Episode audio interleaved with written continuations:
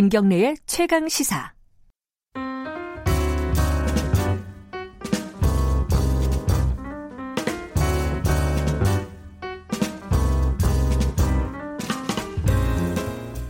더 나은 미래를 위해서 오늘의 정책을 고민하는 시간입니다. 김기식의 정책 이야기 식스센스 김기식 더미래연구소 정책위원장 나와 계십니다. 안녕하세요. 예, 안녕하세요.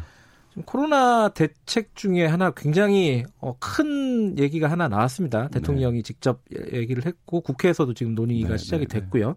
근데 좀 논란이 있는 것 같아요. 전 국민 어, 고용보험. 네네. 네. 이거는 사실 김기식 위원장께서 꽤 오래 전에 한 한 달 전인가 두 달 전? 두 달 전부터 네. 제가 계속 주장했던 거죠. 대책의 네. 핵심이 이거다라고 네, 네, 말씀을 하셨어요. 근데 어 어떻게 어떻게 생각합니까? 그 얘기를 듣고 대통령이 얘기를 한 건가요? 예, 그 이번에 정부가 이제 재난지원금을 그 네. 전 국민에게 주지 않았습니까? 근데 당초와는 원래 50% 네. 어, 주는 거였다가 나중에 70% 이제 전 국민으로 확대됐는데 그게 이제 선별의 실무적인 어려운 문제하고 또 그 당과 이런 정치적인 요구를 수용하신 건데 처음부터 대통령께서 어 50%에게 주고자 했던 것도 뭔가 이 재난 상황에서 지원해서 가장 어려운 계층에게 좀 네. 지원을 집중해야 된다 이런 문제의식을 갖고 계셨던 거고요. 그 앞서도 제가 몇 차례 말씀드렸습니다만 이 코로나19로 인해서 가장 어려움을 겪는 분들은 자영업자, 비정규직, 특수고용 노동자들 네. 같이 이런 분들이 소위 실업, 폐업, 어, 음. 휴업 이런 걸로 인해서 겪는 어려움이 제일 큰 거 아니겠습니까? 이제 이런 거에 이런 분들에게 해당되는 게 이제 바로 고용보험이기 때문에 그런 이제 기존의 대통령의 문제의식 하에서 보면 이 고용보험 확대로 어, 정책의 방향을 잡는 거는 너무나 어, 자연스러운 귀결이고 진작부터 아마 대통령께서는 음. 어, 이, 이 방향으로서 마음을 정하시지 않았을까 저는 그렇게 생각합니다. 근데 이제 가장 큰 뭐랄까 논란이라고 할까요? 생각이 약간 다른 게 음. 그럼 언제부터 어느 수준으로 시행을 하느냐인데 음. 음. 단계적으로 서서히 한 이제 여러 가지 분야가 있지 않습니까? 네, 네 특수고용직 네, 네, 그리고 프리랜서도 있고 뭐 자영업자도 있고 단계적으로 하나씩 하나씩 가능한 것부터 천천히 가자는 쪽과 예, 예. 조금 빨리 진행해야 된다라는 쪽이 있는데 어떤 게 지금 우리나라에 맞는 것 같으세요? 지금 지금 최근에 뭐 전면적 확대와 단계적 그렇죠. 확대가 예. 쟁점이 형성되는데 사실 이건 쟁점일 게 없는 게요. 아 그래요? 예, 무슨 오. 얘기냐면 대통령께서 전 국민 어, 고용보험을 하자라고 하는 거는 목표로 전면적으로 하되 그 전면적인 시행을 위해서 제도를 정비해 가고 국민적 합의를 음. 해가는 과정은 필요한 거고요. 그런 점에서는 전면적 확대를 단계적으로 할 수밖에 없는 게 사실 정답인 같은 거죠. 얘기라는 거죠. 그렇습니다. 예, 예. 네, 네, 네. 그래도 급한 데가 어디냐? 지금 네네, 빨리 네네. 해결해야 되는 그 섹터들이 있잖아요. 네네 그거 어디라고 보시는 거예요? 저는 이제 비정규직과 특수고용 노동자가 가장 음, 우선적으로 비정규직, 문제가 될 것 같고요. 네. 왜냐하면 이제 비정규직이나 특수고용 노동자는 어떻든 간에 고용주, 다시 말해 사용자가 분명하지 않습니까? 음. 이제 그런 점에서는 임금 노동자이기도 하고요. 그런 네. 점에서 보면 이 계층한테 우선적으로 음. 고용보험 확대를 해야 되고 그 다음에 이제 자영업자의 네. 경우에는 지금 이제 임의 가입으로 되었는데 이걸 어떻게 할 거냐 문제는 사회적 합의가 아, 필요한 부분이죠. 음. 근데 사실은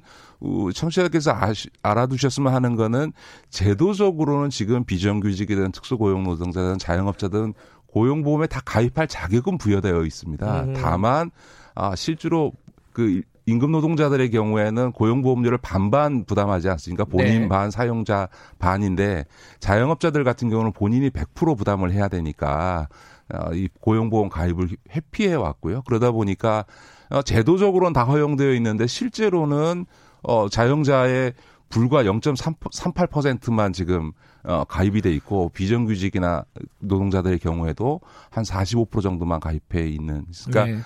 이런 현실을 어떻게 개선할 거냐 문제가 사실은 지금 당면한 과제인 거죠. 그러니까 지금 말씀하신 대로 뭐 급한 데가 비정규직 특수고용이고 그 다음에 이제 자영업자라고 차면요. 네, 네, 네. 약간 문제가 다르죠. 네, 말씀하신 네네. 대로. 자, 비정규직 특수고용직, 특히 이제 특수고용직 같은 경우는 사용자 측에서 네.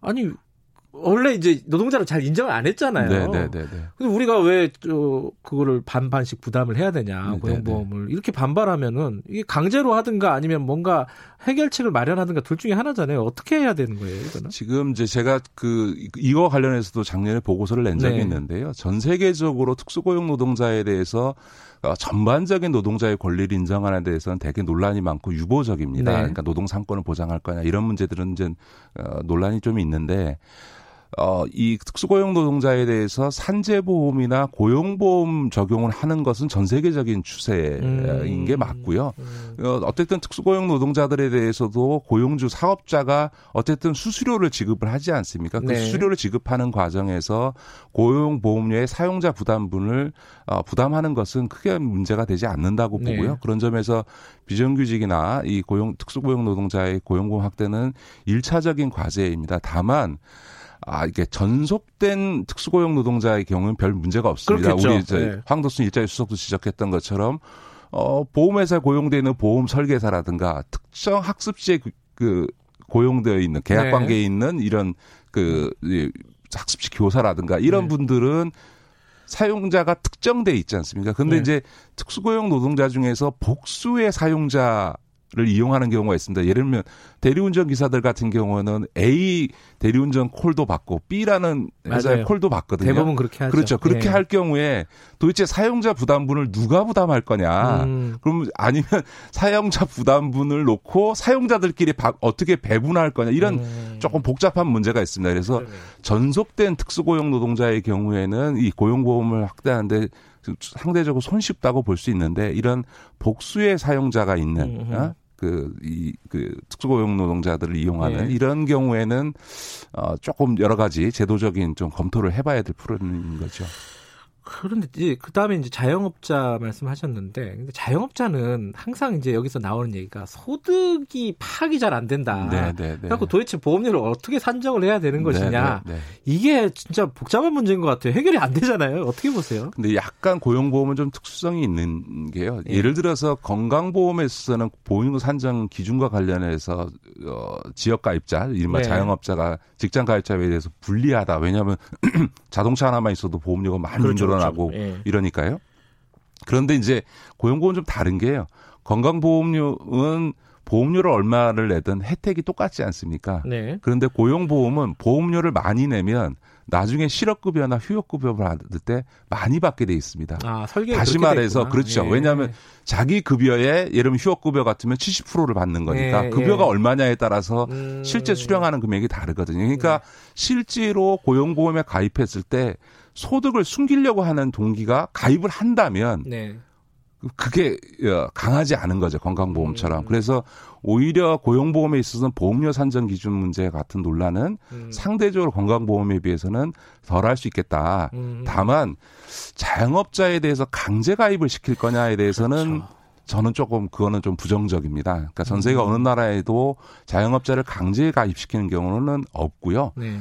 다만 이미 가입을 시키되 지금처럼 막상 이렇게 휴업 폐업해야 되는 이런 자영업자들이 음. 휴업 폐업하는 순간 아무런 사회 안전망 없이 지금 생계 곤란을 느끼고 있는 상황에서 이분들을 고용보험이라는 게 큰 혜택이 되는구나라고 하는 고용보험 혜택을 느끼게 해서 체감하게 해서 스스로 네. 이 고용보험에 가입하는 유인책을 강화하는 방식으로 음. 조금 제도를 설계할 필요가 아, 있는 거죠. 그 이럴 때 항상 좀 모순되는 게 진짜 필요한 사람들은 좀 영세한 자영업자들입니다. 근데 네, 네. 그분들은 여유가 없으니까 이런 걸 꺼리잖아요. 가입하고 네, 네 이런 네, 걸. 네. 그러니까 막상 이런 말씀하신 이런 위기 상황에서는 또 그 혜택을 받을 수 있는 곳에 자기가 들어가 있지 못하고 이제 이제 그와 네. 관련해서 이제 그분들이 꺼리는 게 고용보험료 부담 아닙니까? 그렇죠. 근데 이제 이거와 관련해서 다양한 지원 제도가 있습니다. 경남의 김경수 지사 같은 경우에는 1인 자영업자의 경우에 고용보험에 가입하면 네. 3년간 50%를 지원해 주고 있고요. 아. 또 서울시 같은 경우도 30% 박원순 시장 이렇게 예. 지원을 해 주고 있고요. 또 EITC 제도를 통해서나 또 두리누리 사업이라고 해가지고 이런 이제 그 영세한 분들에 대해서 네. 일정하게 이제 고용보험료를 지원해주는 프로그램들이 있습니다. 물론 이제 그거는 자영업자만을 해당하는 것은 아, 아닌데요. 또 하나는 저는 자영업자들의 고용보험료에 대해서 국가가 지원하는 것에 대해서 논란을 벌이 이좀 있어요. 그걸 반대하시는 분들 그럴 이유가 하나도 없다. 예를 들어서 지금 건강보험의 지역 가입자들에 대해서도 국가가 건강보험 지역가입자 개정에는 일정하게 국고를 부담하고 있습니다. 아예 법률에 음. 네, 네. 일정 비율을 지원하도록 규정을 하고 있습니다. 그러니까 건강보험에서도 지역가입자한테 일정하게 국가의 지원을 법률에 규정하고 있는데 고용보험에서 일종의 영세 자영업자들에 대해서 보험료 부담을 지원해 주는 것을 하는 것은 기존의 건강보험의 사례를 보더라도 전혀 문제가 없다. 그런 점에서 음. 보면 앞서도 말씀드렸던 것처럼 어, 이 자영업자들이 부담 때문에 지금 가입을 회피하고 있으니까 그 점에 대해서는 중앙정부나 지방자치단체가 보험료 지원을 통해서 강력히 유인해서 한번 들어오게만 하면 네. 혜택을 누려보면 네. 원래 복지에 이런 말이 있거든요. 이 먹어본 놈이 이 그 맛을 안다라는 이게 좀 속된 표현을 써서 죄송합니다만 어, 고기도 번, 고기도 먹, 먹는 그렇죠, 사람이 그렇죠, 잘 먹는다 그렇죠. 그렇죠. 한번 네. 혜택을 받아본 사람은 아 이게 정말 음. 나한테 도움이 되는구나라고 하는 것을 체감하게 해서 제도에 가입시키는 이런 좀 적극적 유인책을 쓸 필요가 있는 거죠. 아, 요건 제가 좀 헷갈려서 그러는데 6031님 청취자분이 이런 얘기를 보냈어요. 그 고용보험을 많이 낸다고 실업급여를 많이 받는 거는 아니다. 상한선 하한선이 있어서 그렇지 않다.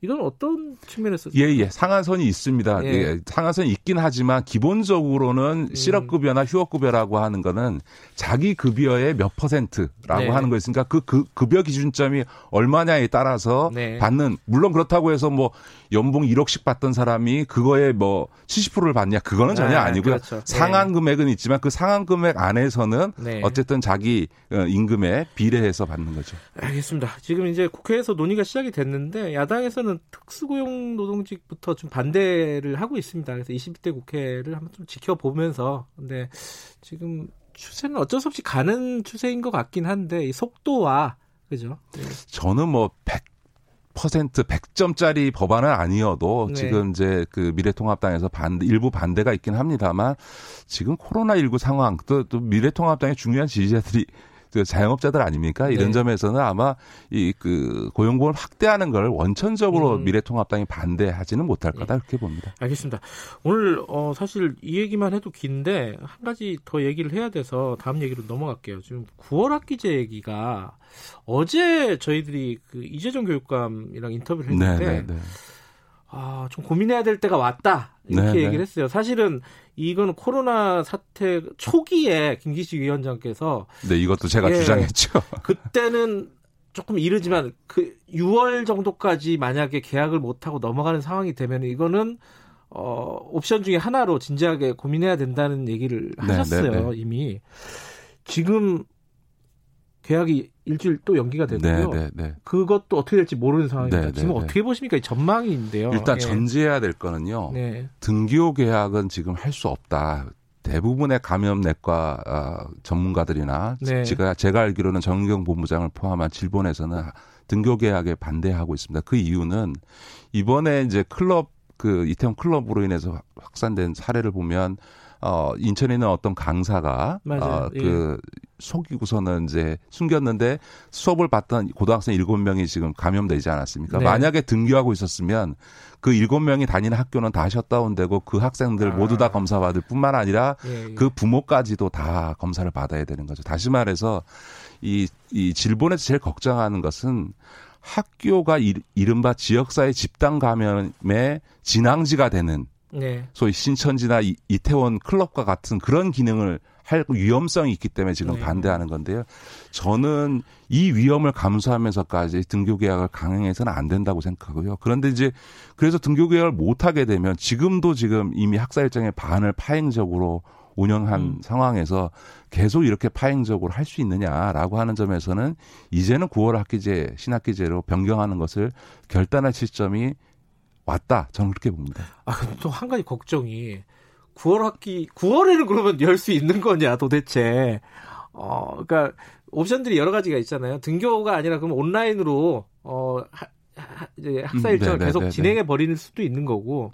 왜냐하면 9월도 저희들이 장담은 못 하는 거잖아요. 일단 온라인 걱정이에요. 수업에 네. 대해서는 네. 뭐 뭐이 방송을 들으시는 청취자분들 네. 중에서 이제 아이들이 온라인 수업을 하고 있으면 그 온라인 수업이 얼마나 파행적인지 알 거고요. 음, 또 네. 주변에 그런 본인의 자녀는 없더라도 주변을 보시면 과연 이걸 갖고 한 학기를 끌고 갈 수 있느냐. 음. 무엇보다 지금 고3 수험생들의 경우에 지금 수시가 70%고 그 70%를 차지하는 수시의 절반의 비중이 3학년 1학기인데 지금 제가 실제로 이재용 교육감하고 현장을 점검해 봤는데요. 어, 고3 담임들이나 선, 교과 선생님들이 학생들을 평가할 수 없다라고 하는 어려움을 통과해요. 아. 왜냐하면 학생들을 만나지를 못하잖아요. 예, 예.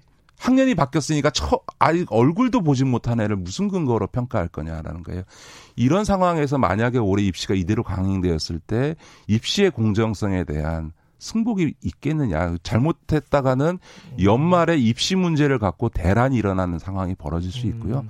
무엇보다 초등학생들의 경우에 지금 사회화 과정이 지금 어, 학교 교육의 중요한 목표인데 네. 그걸 몰수하기 때문에 교육학적으로는 지금 오히려 9월 학기제 신학기제에 대해서 좀 우려했던 분들조차도 지금 상황이면 그냥 9월 학기제로 가자는 의견이 현장에서 더 훨씬 더 많아지고 있는 것으로 알고 있습니다. 그래서 대체로 현장의 교육감들은 9월 신학기제로의 변경이 불가피한 거 아니냐라는 의견으로 지금 모아지는 것 같습니다. 불가피한 건 있는데 그러면 가능하냐의 문제가 있잖아요. 지금 네. 준비 기간이 짧은 거 아니냐, 뭐 법을 바꿔야 되는데 이게 가능하냐, 시간이 너무 없는 거 아니냐, 요런 걱정에 대해서는 어떻게 보세요?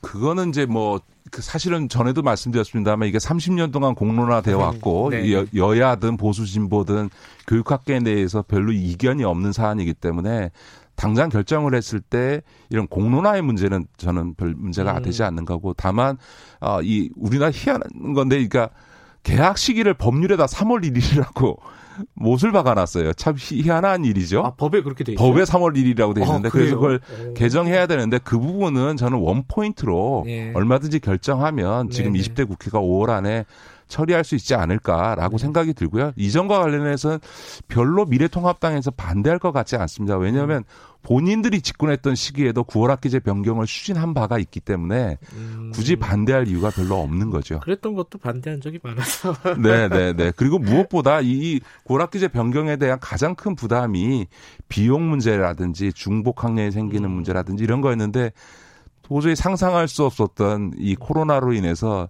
전체 학년이 다 6개월 지금 그 계약이 늦어지는 상황으로 가고 있기 때문에 알겠습니다. 과거에 검토했던 문제 없이 이거는 좀 오히려 빠르게 신속하게 9월 학기제 변경이 가능하지 않을까 그렇게 생각합니다.